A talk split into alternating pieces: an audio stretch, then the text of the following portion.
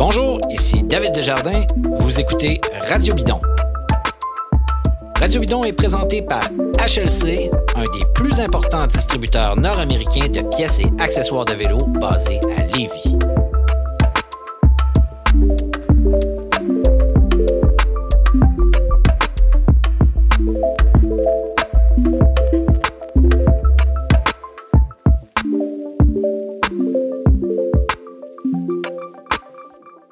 On se retrouve au lendemain euh, du Tour des Flandres euh, avec, euh, avec notre équipe, avec Emmanuel Moisan qui est là, avec Simon Drouin de la presse qui est là. Comme vous avez pu l'entendre il y a quelques secondes, Radio Bidon a un nouveau commanditaire pour toute la saison qui s'appelle HLC. Emmanuel, c'est quoi HLC?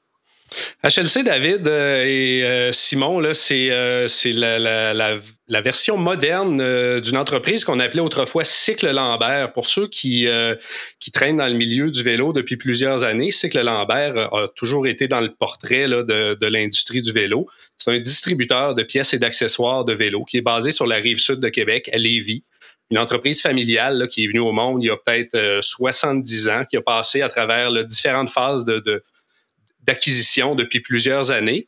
Puis, euh, ce qui est intéressant avec HLC, maintenant, donc, la, dénomination, c'est Holly Lambert Company.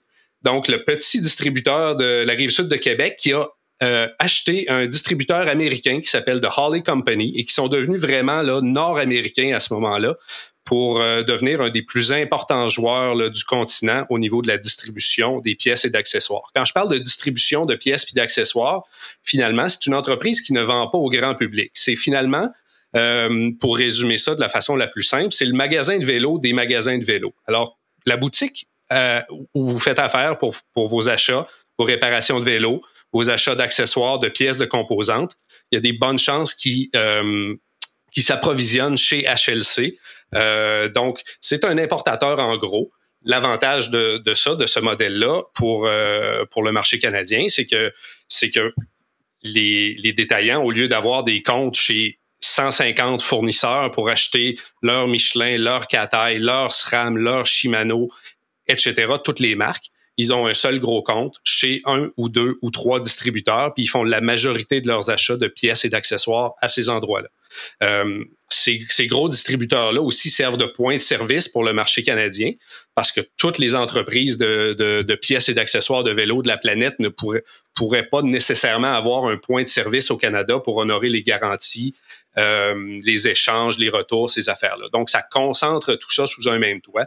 C'est une immense entreprise maintenant, là, des millions et des millions et des millions de chiffres d'affaires, plusieurs marques en distribution. Euh, entre autres des marques comme euh, les, euh, les cadenas, les casques Abus de, de l'Allemagne, les ordinateurs euh, très réputés comme Katai qui sont, qui sont japonais, les produits Look qui viennent de France, les bases d'entraînement Tax, par exemple, qui viennent des, des Pays-Bas, les roues qui font maintenant partie de la grande famille là, de, des composantes SRAM, les produits de lubrification puis d'entretien Pedros, les pneumatiques Michelin, les accessoires euh, les entre autres. Là, je vous en nomme quelques-unes, mais euh, ils en ont là, des dizaines de marques là, qui sont euh, en distribution chez eux. Et puis, au fil de la saison, là, on va faire différentes petites capsules là, pour présenter un peu là, certaines de ces marques-là, puis parler un petit peu là, de, de, HLC plus en détail. Mais on voulait vous faire une première introduction, puis les, les saluer, puis les remercier de d'avoir choisi Radio Bidon. Euh, pour, euh, pour commanditer notre saison 2022. Merci donc à HLC. Merci à Emmanuel pour ce petit euh, historique de notre partenaire de la saison. Une saison qu'on va aussi passer avec Simon Drouin de la presse, qui est avec nous. On va parler principalement avec lui aujourd'hui des courses les plus récentes, en particulier du Tour des Flandres, qui est frais à notre mémoire. Un Tour des Flandres remporté par Mathieu Van Der Poel, mais est-ce que c'est lui le héros du jour ou si c'est Tadej Pogacar? Bah, moi, j'ai tendance à dire euh, Tadej Pogacar, euh, il était tellement, euh, tellement extraordinaire quand il, a décidé de se mettre en marche. quoi, je, je, sais pas, là, ma mémoire va, me faire défaut, mais je sais pas, à 50 km d'arrivée, peut-être dans le.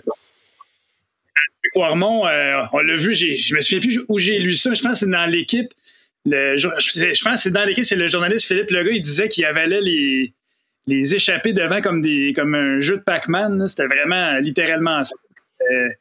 C'était vraiment une, attaque fulgurante euh, qui dépassait des gars euh, de, grand calibre. Fait que oui, je pense que Pogacar était vraiment euh, il était lumineux durant, durant cette course-là. Il y a Cancellara dans sa chronique sur Cycling News là, qui, a, qui, a, très très bien illustré ça en disant que Pogacar avait été impressionnant sur 270 km et Van Der Poel a été impressionnant sur 300 mètres. Je pense que ça résume bien l'esprit de la course où Van Der Poel a fait une course euh, euh, d'attente, il s'est positionné, mais il n'a pas été, il a pas été l'animateur vraiment de tout ça.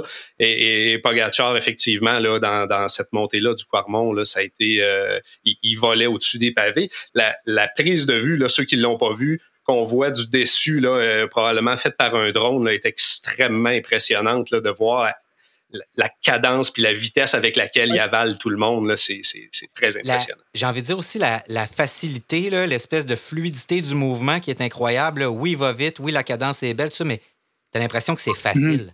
C'est ça qui est incroyable. Il, il, dépasse tout le monde. Puis après ça, tu vois une vue, une vue de face. Puis là, tu vois la face de Casper Asgreen. Et tous les autres qui font des concours de grimaces en arrière pour réussir à rester là, euh, puis qui sont sur le bord de mourir. Lui, il est facile, il s'en vient, ça va vite, mais c'est lui qui impose le rythme à tout le monde. C'était vraiment, euh, vraiment incroyable de, voir ça, effectivement. les, commentateurs britanniques n'arrêtaient pas de dire qu'il a l'air d'être dans une sortie d'entraînement. Puis effectivement, David, le, visage de Casper Asgreen qui a été euh, celui qui, l'a, qui, a, mieux tenu sa roue dans sa première attaque, il était vraiment au point de rupture. c'était, effectivement, il a vraiment un style euh, incroyable. Il, a l'air tellement facile, comme on dit. Bon, ça s'est joué à la fin euh, sans refaire la course euh, au grand complet. Là, finalement, bon, ça s'est terminé beaucoup. C'était Pogacar et Mathieu Van Der Poel qui, qui, se sont finalement sauvés. Casper Asgreen, bon, lui a été victime d'un ennui mécanique. et là, il y avait, y avait, y avait d'autres, d'autres types qui suivaient derrière, entre autres Valentin Madouas, c'est ça? et, c'était qui dans l'autre? Van. Madouas, c'est... Van Baal. c'est ça, exact qui n'étaient pas très loin derrière, euh, qu'ils avaient largué. Et là, ils se sont mis à se regarder, mais vraiment très, très longtemps. Euh, ils étaient presque au point mort. Euh, comme, comme dit toujours l'animateur anglophone, they were in a standstill. fait que là, ils étaient presque immobilisés les deux, ils se regardaient, tout ça. Bon, qui allait partir le sprint en premier? Est-ce que c'était un move de junior de la part de Pogachar d'attendre aussi longtemps que ça, de finalement terminer quatrième, ou s'il était aussi bien de tenter le tout pour le tout, puis de se dire, bon, ben moi, c'est sûr que je vais me mettre dans la roue des autres au pire, puis je vais réussir à les passer. Euh, moi, j'aurais tendance à dire que c'est un move de junior, là, mais si t'es pas un bon sprinter, tu t'essayes de partir de loin. Contre Van Der Poel, il n'y avait pas vraiment grande chance. Mais qu'est-ce que vous en pensez? écoute, t'es, quand même sévère. Euh, on vient de dire que c'est un, coureur extraordinaire, puis tu viens de le traiter de. Non, c'est pas vrai.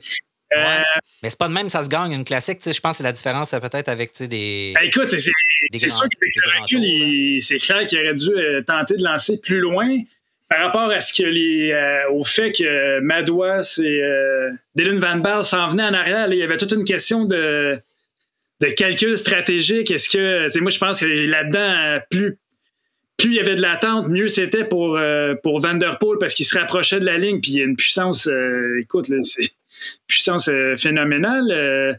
puis bon, quand tu regardes la reprise, Van attend vraiment au moment où les deux, Madouas puis Van Baal arrivent sur eux, puis eux ont lancé leur sprint. Fait là, il n'a pas, pas hésité, puis il a vraiment lancé le sprint de devant qui est théoriquement un désavantage. Fait que Pogacar avait la l'avantage d'être dans la roue de, de Van Der Poel. Je, je, sais pas. Euh, moi, je pense juste que, que, Van Der Poel a bien joué ça. Puis Pogacar, ben, lui aussi, c'était pas facile de, voir à quel moment les deux allaient, allaient rentrer. Euh, il restait quoi, 250 mètres, je crois. Euh, donc.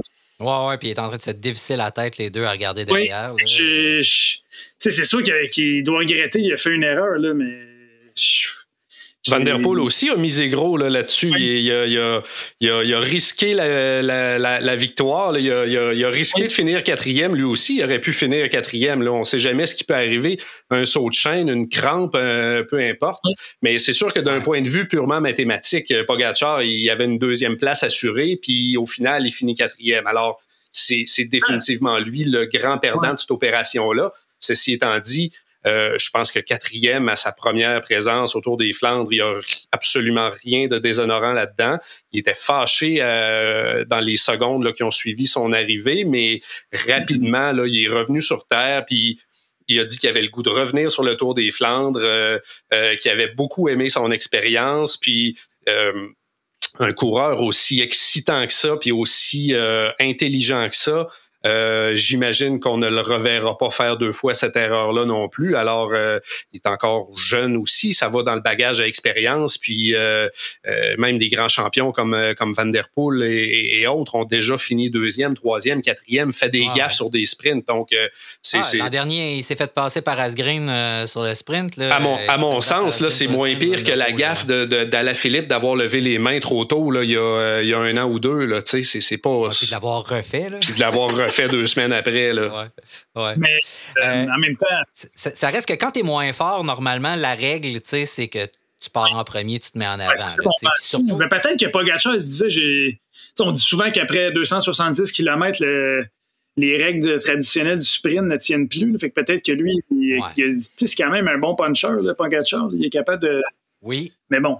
Il a déjà gagné des sprints, là, il est bon, mais en même temps, je comprends pas que son directeur sportif il n'ait pas crié à un moment donné OK, là, tu sais, euh, vas-y, là, euh, mets tout, puis advienne que pourra, là, parce que sinon, tu ne l'auras pas. Là, tu t'en vas. Va-t'en à gauche complètement, puis essaye, essaye-toi. En fait, sa vraie erreur, c'est d'avoir été coincé. Euh, d'avoir été coincé le long de la, barricade, puis ça a peut-être été un peu la chance ou le, le, coup de génie de Van Der Poel, c'est quand les deux autres sont arrivés, ils ont, ils ont emboîté euh, Pogacar. Ça, lui, ça a mis un terme à sa course. on parle de podium ou quatrième. moi, je pense que Pogacar, un, un coureur avec un tel palmarès, c'est premier ou euh, après, après ou rien Deuxième, troisième, quatrième, le podium ou pas, je pense pas que ça le. Ouais. En tout cas, je pense. Le but, c'était rajouter une coche euh, dans la liste des monuments. Ben oui, ben oui je pense que c'est ce Est-ce que est-ce que c'est le, coureur de grand tour le, plus euh, polyvalent depuis euh, Eddie Merckx puis Bernard Hinault, comme on aime à répéter? Euh, c'est quand même quelque chose qu'on n'a pas vu souvent, quelqu'un qui est capable de gagner deux fois le classement général au Tour de France, puis de remporter des, monuments en plus de ça, puis de venir faire des courses sur les pavés. Je sais pas, Nibali peut-être? J'allais dire Nibali avant lui, mais Nibali. Euh, est-ce que Nibali a fait des classiques de pavé à, mon souvenir? Je ne crois pas. il a gagné le Tour de Lombardie. Il a gagné, tu sais. Fait, mais tu sais, là. Euh, je ne sais pas sur un, des Tours de France, euh, qui, son Tour de France qui gagne, il n'y a pas une, étape sur les pavés. Il avait très bien fait sur les pavés. Là, C'est bon, derrière Fugelsang, je pense. Là, il, avait, il avait été piloté là, par, par Fugelsang dans cette étape-là, là, me semble. Ouais, c'était Boss qui avait gagné cette étape-là, mm. je me rappelle. il, fait, il, mouillait, puis c'était dégueulasse, puis il y avait beaucoup, des, beaucoup de chutes à, l'arrière chez les autres euh, qui étaient les prétendants là, euh, au titre euh, de, ce Tour de France-là, effectivement. Il y en a qui étaient pas. Il y avait des, petits poulets qu'on ne voit pas souvent se faire brasser ces pavés comme ça, qui n'avaient pas l'air de trouver ça drôle. Parlons du Tour de Flandre des femmes avant de reparler un peu de, des autres courses, là, parce qu'on on va se concentrer pas mal aujourd'hui sur euh, les, Flandriennes, vu que, bon, euh, là, il y a un espace de deux semaines entre les Flandres et Roubaix, de manière inhabituelle parce qu'il y a des élections en France. Euh, mais il y avait une course chez les femmes qui était pas mal excitante. Puis on a une solide saison de classiques chez les femmes aussi. Euh, je pense qu'après euh, Strade Bianchi, on a eu probablement la course la plus intéressante à date avec euh, le Tour des Flandres féminin. Ou la grosse constatation pour moi, en tout cas, c'est que SD Works sont extraordinaires. Oui, Trek a une super équipe. Oui, Annemiek van Vleuten est, toujours très, très forte.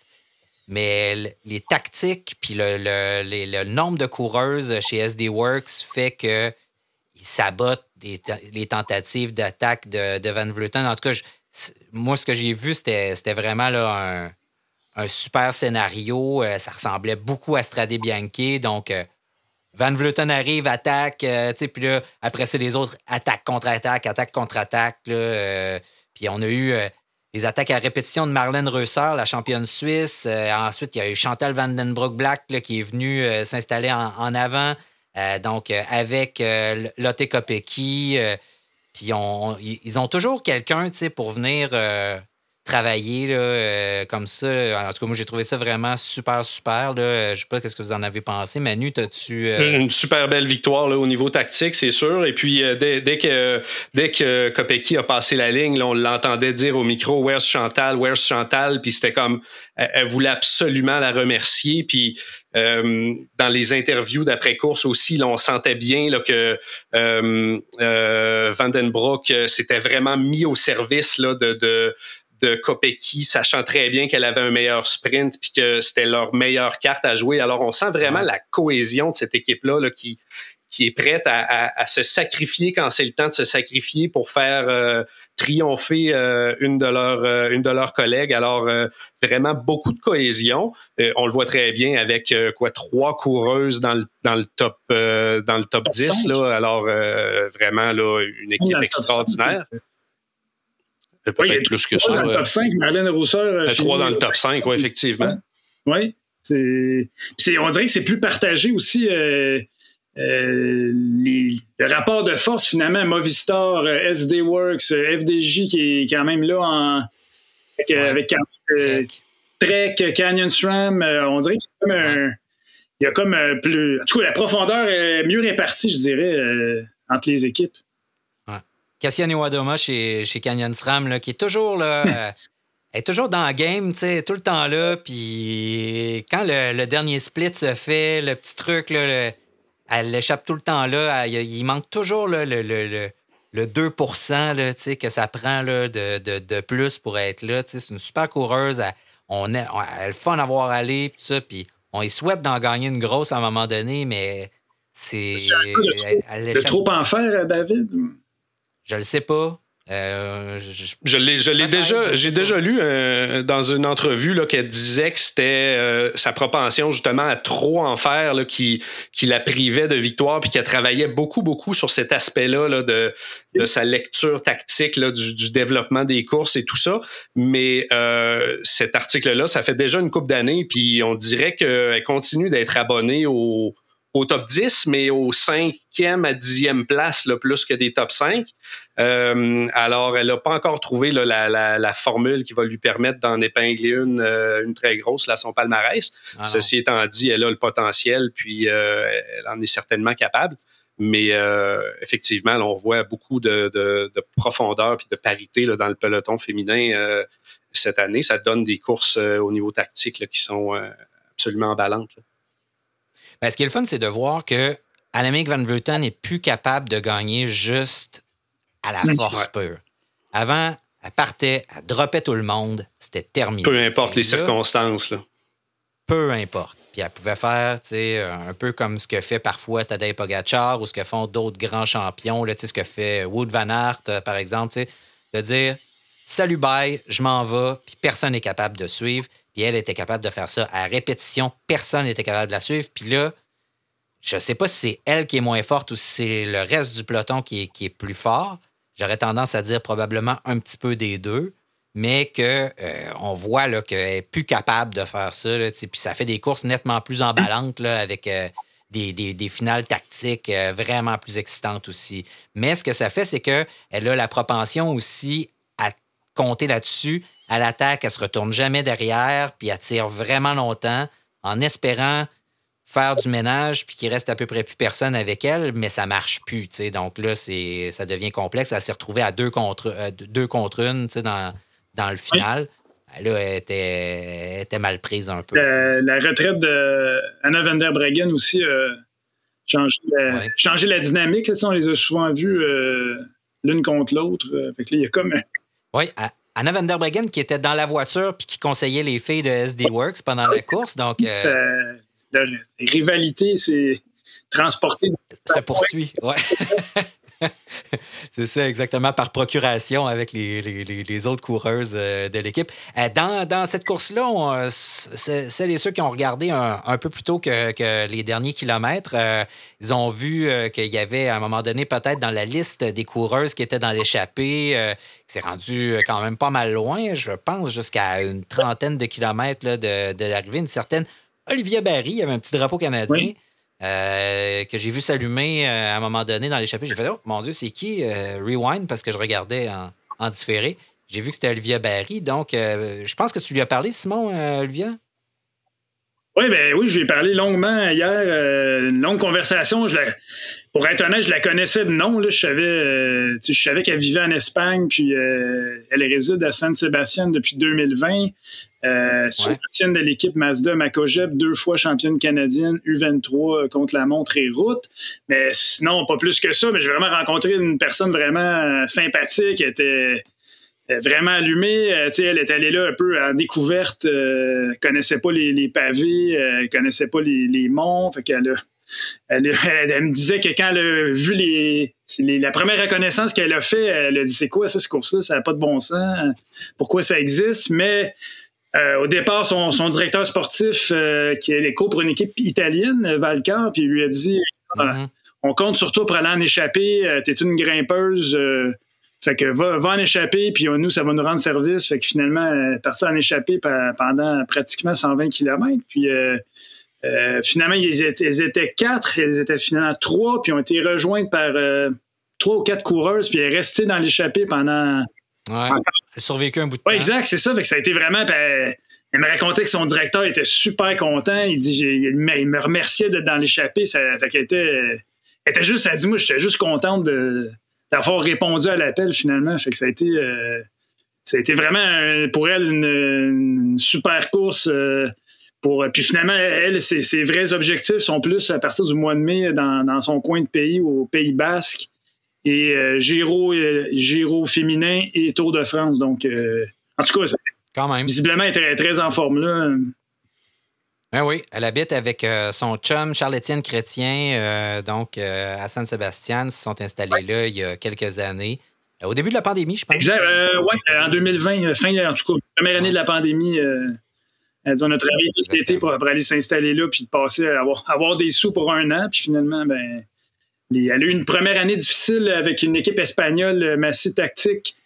Et ça a l'air d'être géré tout croche, d'après ce qu'elle m'a ben, c'était aussi l'équipe de Gabriel Pilote-Fortin avec qui elle a eu des démêlés. Euh, donc, euh, on a un épisode là-dessus, si vous voulez écouter l'entrevue de Radio Bidon qu'on a consacré à Gabriel elle raconte un peu ce qui s'est passé avec l'équipe. Moi, ça a l'air d'une équipe effectivement euh, pas mal boboche. Fait qu'on, euh, s'il y a des jeunes cyclistes qui nous écoutent, euh, qui nous écoutent, ne jamais aller dans cette équipe espagnole. Mais je parle de ça. Il y en a plein, des, il y en a plein des équipes comme ça. il y en a à peu près 200 en Italie, là, des équipes qui n'ont de professionnels que le nom. Ben, je, mentionne ça parce qu'elle elle est tombée dans une équipe italienne qui, qui, fait très bien les choses. Puis Juste la mise, elle est juste en confiance, puis elle sans précis, puis. Euh, fait que c'est vraiment le fun pour elle qu'elle puisse. Euh, qu'elle puisse s'épanouir là. Puis j'ai très hâte, honnêtement, euh, je pense qu'elle va être à surveiller. Là. Elle-même, je pense ben, surtout qu'après une performance comme ça, elle risque de se faire donner peut-être plus de chances de responsabilité. Ben, je pense que oui, parce qu'elle me dit que c'est essentiellement la seule grimpeuse de son équipe. Fait qu'elle vise des courses par étapes. Donc, elle sent qu'elle va avoir des occasions de, de s'exprimer. Puis elle dit même mes coéquipières italiennes, me disaient Hey, du crime, t'es. ils voient ce qu'elle ce réalise à l'entraînement. Elle dit T'es bonne, let's go. Euh, je pense qu'elle a eu une espèce de, de, de, de, boost de confiance finalement de la part de, son équipe. honnêtement, c'est super le fun de, voir ça. J'étais content pour. Euh, d'entendre parler finalement d'une coureuse de quoi 24 ans je crois qu'elle est là donc euh, vraiment à suivre Olivia Barry un nom à retenir un beau numéro. On va, on va peut-être même essayer de, lui parler à un moment donné, là, pendant la saison, certainement, pour, euh, pour essayer de, la connaître un petit peu plus puis de la, faire connaître à nos auditeurs et nos auditrices. Eh oui, effectivement.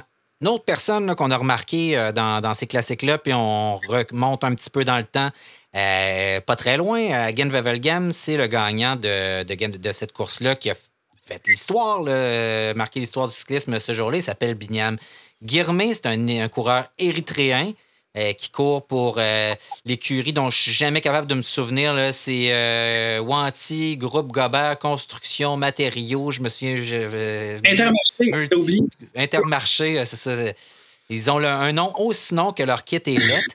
Euh, donc, euh, mais ils ont un coureur extraordinaire et eu l'intelligence d'aller recruter ce coureur extraordinaire-là, coureur érythréen, rare coureur noir et encore plus rare africain, donc dans le peloton professionnel.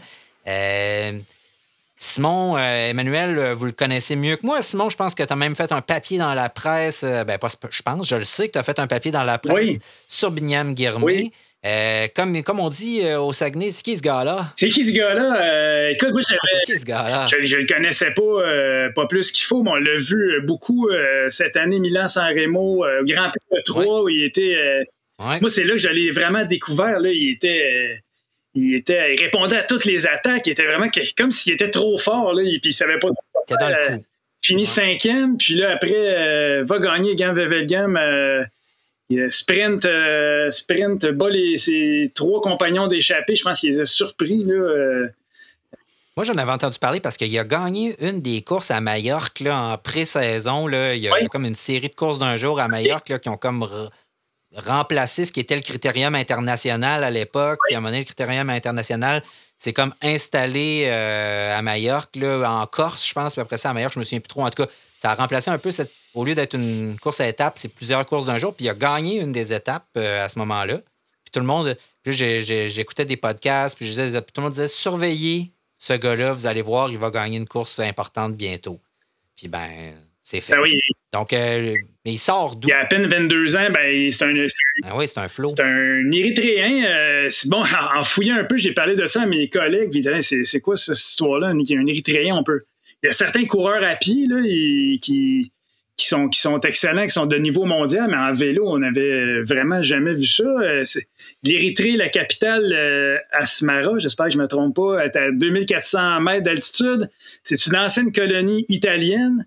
Donc, il y a eu toute la culture vélo vient de, des colonisateurs italiens. Donc, il y a comme un, il y a vraiment une culture vélo là-bas. Les gens ont des vélos. Il y a des courses de vélo euh, très fréquentes. Donc, c'est vraiment un pays un pays très, très fermé, là, très. Euh, très euh, dirigé par un dictateur et presque. En tout cas, c'est pratiquement sanguinaire, là, mais. Oui, oui, oui. C'est pas un pays où la démocratie est particulièrement bien implantée, on va dire. toute la culture vélo vient de ça, vient de, du fait de, des Italiens. Puis bon, lui a été, euh, a été recruté par le, Centre mondial du cyclisme à Aigle, en Suisse, là, où le siège social de l'UCI, bon, développe finalement aide, donne des coups de main à des pays émergents, euh, crée des équipes, euh, leur donne des entraîneurs, de l'équipement, etc. Puis lui est allé là, je crois, deux ans. Puis, euh, tu sais, c'est pas le premier, là. il y en a eu d'autres, Érythréens, euh, mm-hmm. Daniel Teclé, Amot, j'espère que. Désolé pour son nom, là, que j'ai mal prononcé. Mais bref, c'est ça, ce gars-là, il était, était, vraiment un. Fait, mais manifestement, il a un grand talent. Là.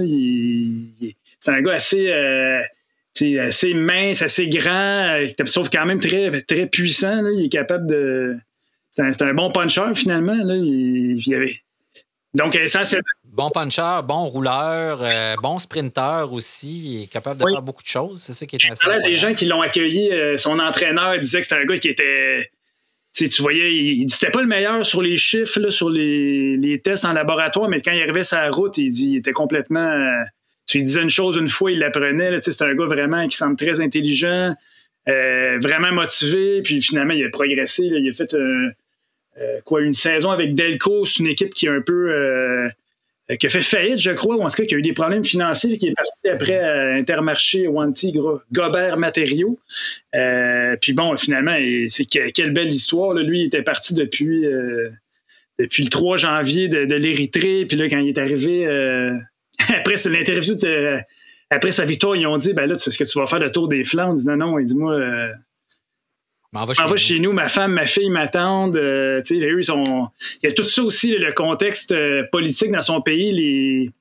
Leurs proches peuvent, peuvent pas, ne peuvent pas nécessairement sortir facilement. Même, même les coureurs érythréens c'est pas toujours facile avec les, visas et tout. Mais moi, vraiment, j'ai comme je suis tombé en amour avec ce, gars-là, ce type de coureur-là aussi, comme généreux dans l'effort. Euh, prêt.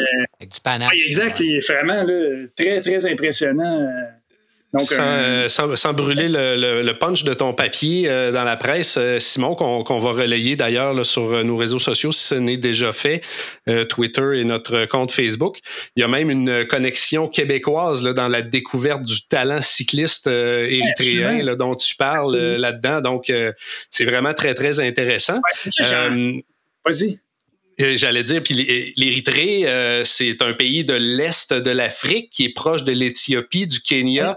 On connaît le bassin de coureurs de fond là, qui, sont issus de ces deux pays-là. On peut juste imaginer que, que l'Érythrée est, probablement positionné avec le même type de talent là, pour des, euh, des, des, des, des, athlètes d'efforts de soutenu. Là. Donc, on peut s'imaginer que avec la, la, culture cycliste qui semble euh, bien implantée puis bien se développer dans ce pays-là, ce n'est pas certainement pas le dernier coureur là, euh, originaire de, de, ce coin de pays-là, de ce coin du monde-là, à, faire des vagues là, dans le dans le World Tour. Puis, ben, on, ne peut que saluer ça, hein, euh, la, la, diversification du peloton. Euh, d'abord et avant tout parce que ça trace un chemin pour les, générations suivantes, qu'on parle de n'importe quel euh, n'importe quel athlète qui, euh, qui accomplit une chose pour la première fois, que ce soit des, gardiennes de but qui vont, qui vont garder un match dans, dans le junior majeur, des affaires comme ça, ça place des jalons, ça, ça montre qu'il y a une possibilité pour la génération montante. Et puis, ce n'est que bon pour le sport. Et le fait que le peloton euh, européen soit de moins en moins blanc, euh, ce n'est qu'une bonne chose selon moi, euh, d'un point de vue sportif, puis d'un point de vue commercial aussi, parce qu'évidemment, il y a des enjeux commerciaux derrière mm. tout ça. La mondialisation d'un sport, euh, ben, ça fait partie, euh, euh, la diversification des athlètes, ça fait partie de ça aussi là, pour attirer des commanditaires de, de, de différents horizons. Et puis que, que, le peloton arrête d'être commandité uniquement par des compagnies de couvre-plancher belges et, et autres. Là, euh, on ne peut que saluer ça. Là. Puis, le, écoute, avec la possibilité d'une présentation des championnats du monde en Afrique, là, on peut, imaginez si ce gars-là arrive euh, est là pour, pour jouer la gagne euh, au championnat. Au Rwanda. Euh, au Rwanda, oui, probablement. puis bon, puis tu parles de la connexion québécoise, c'est ça, en, parlant un petit peu à des gens, ils m'ont dit hey, Pierre Utsubo est allé. il est allé en Érythrée, il connaît ça, je l'ai appelé. L'entraîneur Pierre Utsubo, bien connu, puis il m'a raconté ça, qu'il était allé là en 2005 à titre d'envoyé de l'UCI pour aller un peu voir comment les courses étaient organisées, comment le cyclisme euh, se, portait là-bas. Euh, c'est à une époque où c'était un petit peu plus ouvert, le pays était un peu plus ouvert. Puis là, il m'a dit, lui, c'est lui qui m'a raconté ça un peu, les vieux Italiens pas les vieux Italiens, mais les, anciens qui, se parlaient en italien, qui. ah ouais, ok. il, dit, il y avait des courses de vélo, euh, il y avait 150 coureurs qui, qui, se promenaient avec des vélos de, très grande qualité, qui étaient souvent envoyés par la diaspora érythréenne, qui est quand même très nombreuse un peu partout dans le monde. Puis. Euh, oui, exact. Pareil qu'ils sont nombreux aussi dans les, coupes les championnats du monde, c'est-à-dire qu'à chaque championnat du monde, il y a, a pas le Dutch Corner comme il y a euh, autour de France, mais qu'il y a quand même un, gros contingent d'Érythréens à chaque euh, championnat du monde qui est là. Donc, puis ils sont, sont, très, très, très enthousiastes, semble-t-il. Ils disent que c'est des gens qui roulaient bien, qui, qui, bien positionné sur le vélo. Fait qu'il y a vraiment, tu sais, ça sort pas de nulle part. Là, le... Il y a une culture. une culture vélo euh, là-bas. Euh, puis là, évidemment, avec ce que. Pour rebondir sur ce qu'Emmanuel disait, on a vu des images là, de Guillermin qui retourne chez lui puis accueilli comme un héros. Là, c'est sûr que ça va. Euh, ça va créer. c'est sûr que ça va créer quelque chose là, qu'on va qu'on peut probablement voir les, les, effets dans quoi, dans 10 ans ou quelque chose comme ça. Ça, c'était la surprise, euh, j'ai envie de dire, euh, positive euh, des, classiques. Puis on, va terminer peut-être avec quelque chose d'un peu moins d'un peu moins gay. et c'est la, contre-performance, appelons ça comme ça, parce qu'il n'y a pas vraiment d'autres mots pour dire ça, de Quick Step pour, dans les classiques flandriennes. Quick Step qui normalement fait toujours bien dans les classiques flandriennes. Au début de la saison, euh, euh, euh, Patrick Lefebvre, le, je ne sais jamais s'il faut dire Lefebvre ou Lefebvre, mais je vais dire Lefebvre parce que c'est le même que ça s'écrit. essayait là, de, dire bon, mais on n'est jamais très bon au début de la saison. C'est pas vrai. Il dit ça à chaque année, puis à chaque année, il passe la gratte normalement. Sauf que cette année, ça se passe vraiment pas bien. Puis là, j'ai fait un petit, un petit tour des courses. Là. Fait qu'il y a une bonne nouvelle, c'est Kurn Bruxelles-Kurn que Fabio Jacobsen a gagné. mais sinon, là, Omlo, c'est euh, Sénéchal 9e, Stradé Bianchi, Asgreen 3e. C'est la deuxième meilleure performance. Puis après ça, c'est Sénéchal 14e à San Bruges de Panne, Morkov 12e, E3 Asgreen 10e. À Gent-Wevelgem, Asgreen, là, je dis toujours c'est qui le meilleur de, la, première entrée, si on veut, au palmarès de chaque course pour Quickstep. Asgreen 32e à Gent-Wevelgem. À, Varsdorf euh, Van Vlanderen, donc à travers les Flandres, euh, à 3 minutes 48 du gagnant, c'est Yannick Steimle. Je ne sais même pas c'est qui. Euh, donc, Asgreen finit 23e, a eu un problème mécanique. Dans, je crois que c'était dans l'eau de Quaremont. Il a eu un saut de chaîne, quelque chose de genre. Il termine 23e. Donc, ça pourrait être pire. Ils, ont, quand même 17 victoires à date cette année. Il y a des équipes qui, sont plus en, dans la misère que ça. Sauf que quand on est une équipe belge, qu'on est à la maison, puis que les attentes sont énormes, la pression médiatique là-bas est énorme. Ça doit être très dur, mais c'est quoi qui se passe? Normalement, là, ils, font la moitié du top 10. J'exagère, mais à toutes ces courses-là, j'ai de la misère à comprendre. Puis ils sont jamais dans les moves. il y a tout le temps, on parlait de, tantôt de, de Cassian Iwadoma, qui, qui, qui, est jamais dans le move gagnant. C'est comme si Quickstep, c'était la même affaire, là, alors que normalement, c'est eux qui les font. Puis je sais pas, est-ce qu'ils y a-tu de quoi que je vois pas, que je comprends pas? Moi, je, les mêmes gars. Est-ce, qu'il n'y a pas peut-être une piste d'explication là, dans le, la, présence de Remco Evenpool dans, dans cette équipe-là, dans le sens où ils sont comme en train de transitionner d'une équipe purement axée sur les classiques à commencer à essayer de se bâtir une équipe de grand tour pour mettre à profit le potentiel de ce gars-là qui n'est pas encore euh, avéré, mais qui est, qui est sur papier en tout cas. Euh, je me pose la question, est-ce que, est-ce que ça expliquerait pas un peu le trou de... de... Parce qu'évidemment, là, Evenpol a signé un gros, gros contrat. À la Philippe aussi. Ça a toujours mm-hmm. été une équipe qui était super active là, sur le, le marché des agents libres là, dans le temps, ramasser des coureurs à gauche, à droite pour euh, euh, les relancer, relancer des carrières, des affaires comme ça. Puis là, depuis euh, une couple d'années, on dirait qu'ils sont plus en train de, de, de, comme changer de vocation. En tout cas, je, c'est peut-être une impression que j'ai, mais j'expliquerai ça de même. Simon, qu'est-ce que tu en penses? C'est vrai que c'est un peu mystérieux. Euh, euh, je, je, me souviens pas si c'était dans le Tour des Flandres. On a quand même vu Zdenek Stibar qui avait l'air qui avait l'air égal à lui-même, qui avait l'air fort, puis, puis le oui, qui, qui, qui, avait l'air pas très content quand il a vu qu'Asgreen euh, était sur le bord du chemin quand il est passé. Puis il, il, a fait, il, a, fait, un signe de Ah non. Là, euh, Va-t-il falloir que j'arrête ou? Ouais, va-t-il falloir que je, que, je le ramène, puis tout ça. Puis finalement, il finit loin derrière, là, quand même, Stibard. Mais tu sais, il, avait probablement fait le travail avant pour euh, amener Asgreen jusque-là, fort probablement au pied de ce boss-là. Quand même, il est quand même rendu à 36 ans, Stibard aussi. là. Oui. C'est ça. Mais, c'est ça. Mais c'est parce que normalement, chez Quickstep, quand il y en a un qui n'est pas là, tu en as deux autres euh, qui sont là pour venir, euh, qui sont quasiment de force égale. On les a vus dominer des courses. De... Bon, et, Asgreen, écoute, il y a pas. Euh, il y a eu quand même. il était présent là, il était quand même les plus fort. tu sais, je sais ça. Puis il a été malchanceux, ça, c'est une affaire. Mais quand tu regardes les victoires cette année là, chez, chez Quickstep, là, il y a cinq victoires d'étape euh, de Jacobson. Euh, puis trois victoires d'étape d'Evenepoel dont on vient de parler, puis aussi euh, Cavendish qui a gagné des étapes dans le désert, puis qui a gagné, Milano-Torino. Il y a, d'autres, les Masnada. Des, oui. Mise à jour, ils ont gagné.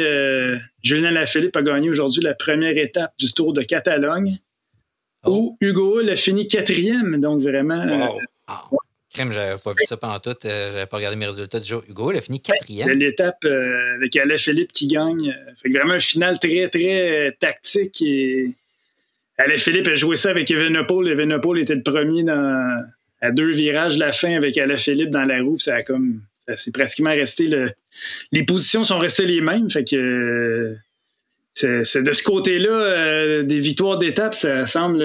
c'est peut-être peut la théorie des manuels, finalement, qui, Oui, euh, ça, ça, a bien de l'allure, mais peut-être trop de diversification, pas assez de budget, on le sait pas. mais ça reste quand même. Je trouve ça étrange qu'avec une équipe avec autant de profondeur dans les classiques, comme ils ont, et, et aussi, comme je disais tantôt, là, c'est comme, sont chez eux. C'est comme euh, le, Canada qui ne ferait pas les, huit, les huit équipes finales aux Olympiques pour, euh, pour le hockey. C'est une affaire qui n'a pas d'allure. C'est pour ça que je m'interroge sur ce qui se passe. Comme si le Canadien de Montréal était dernier au classement. Ah non, c'est vrai. Ah oui, c'est ah ça, ça se peut. Donc, on va surveiller euh, quand même peut-être qu'ils vont se ben, ça, je dis ça, mais en même temps, probablement pas, là, se rattraper dans les, euh, les, les, classiques ardennaises, mais ça serait bien surprenant. J'ai des coureurs qui ont perdu. Euh, Sam Bennett, c'est un coureur de, essentiellement de course par étape, un sprinter. Yao Almeida, un coureur de, de grand tour. Donc, ouais. ils n'ont pas perdu de chevaux vapeur, là. ça c'est clair. Là. Pas, ils ont, je ne sais pas s'ils ont été, je sais pas, au fait de tous les développements, est-ce qu'ils ont été affectés par la, maladie comme euh, plusieurs équipes? J'en sais rien. Oui, euh, dont, dont, Israël, euh, Startup Nation, qui est premier tech. Israël premier tech. Israël premier tech, oui. Oui. Israël premier tech euh, qui, qui ont fait des courses avec personne ou pas pantoute, même, qui, ont, qui sont retirés de je sais plus quel. du Tour des, Tour des Flandres, exact. Ils sont retirés du Tour des Flandres. Hugo Hull fait Paris-Nice pratiquement au complet tout seul. Donc, euh, d'ailleurs, ça a eu l'air d'avoir payé parce qu'il a l'air d'être dans une forme resplendissante. Euh, donc, il y a plusieurs équipes qui sont affectées soit par la COVID, comme euh, Wood Van Aert, par exemple, ou soit par d'autres mystérieux virus. Il y a beaucoup de bronchites, de choses comme ça.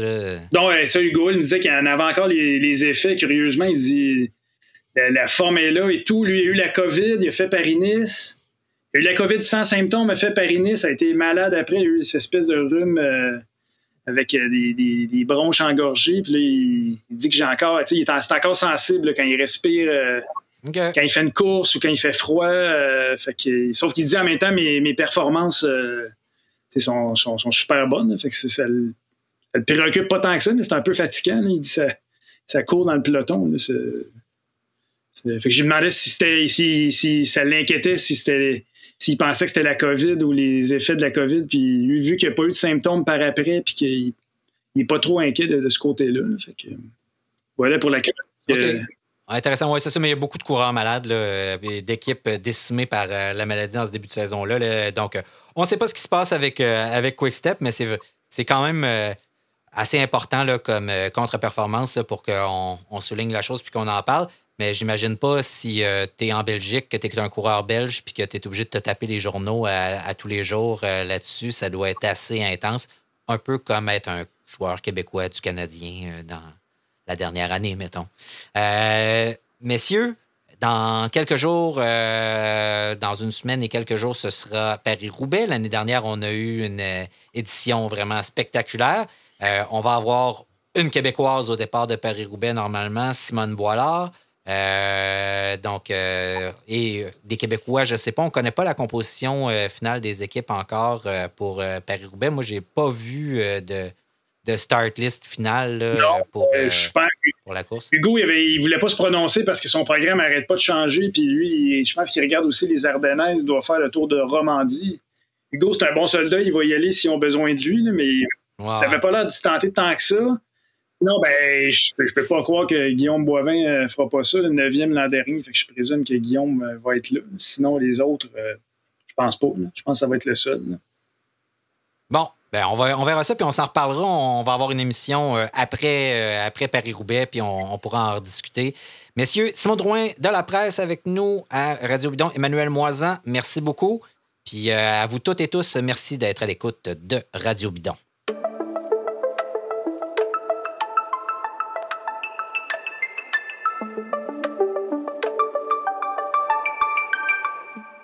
Merci beaucoup à HLC, le présentateur de cette émission et de toute la saison de Radio Bidon qu'on accueille au sein de la famille avec grand bonheur. Merci Emmanuel Moisan, Simon Drouin, Gabriel Bourdage à la technique. Je m'appelle David Desjardins. Merci et à la prochaine.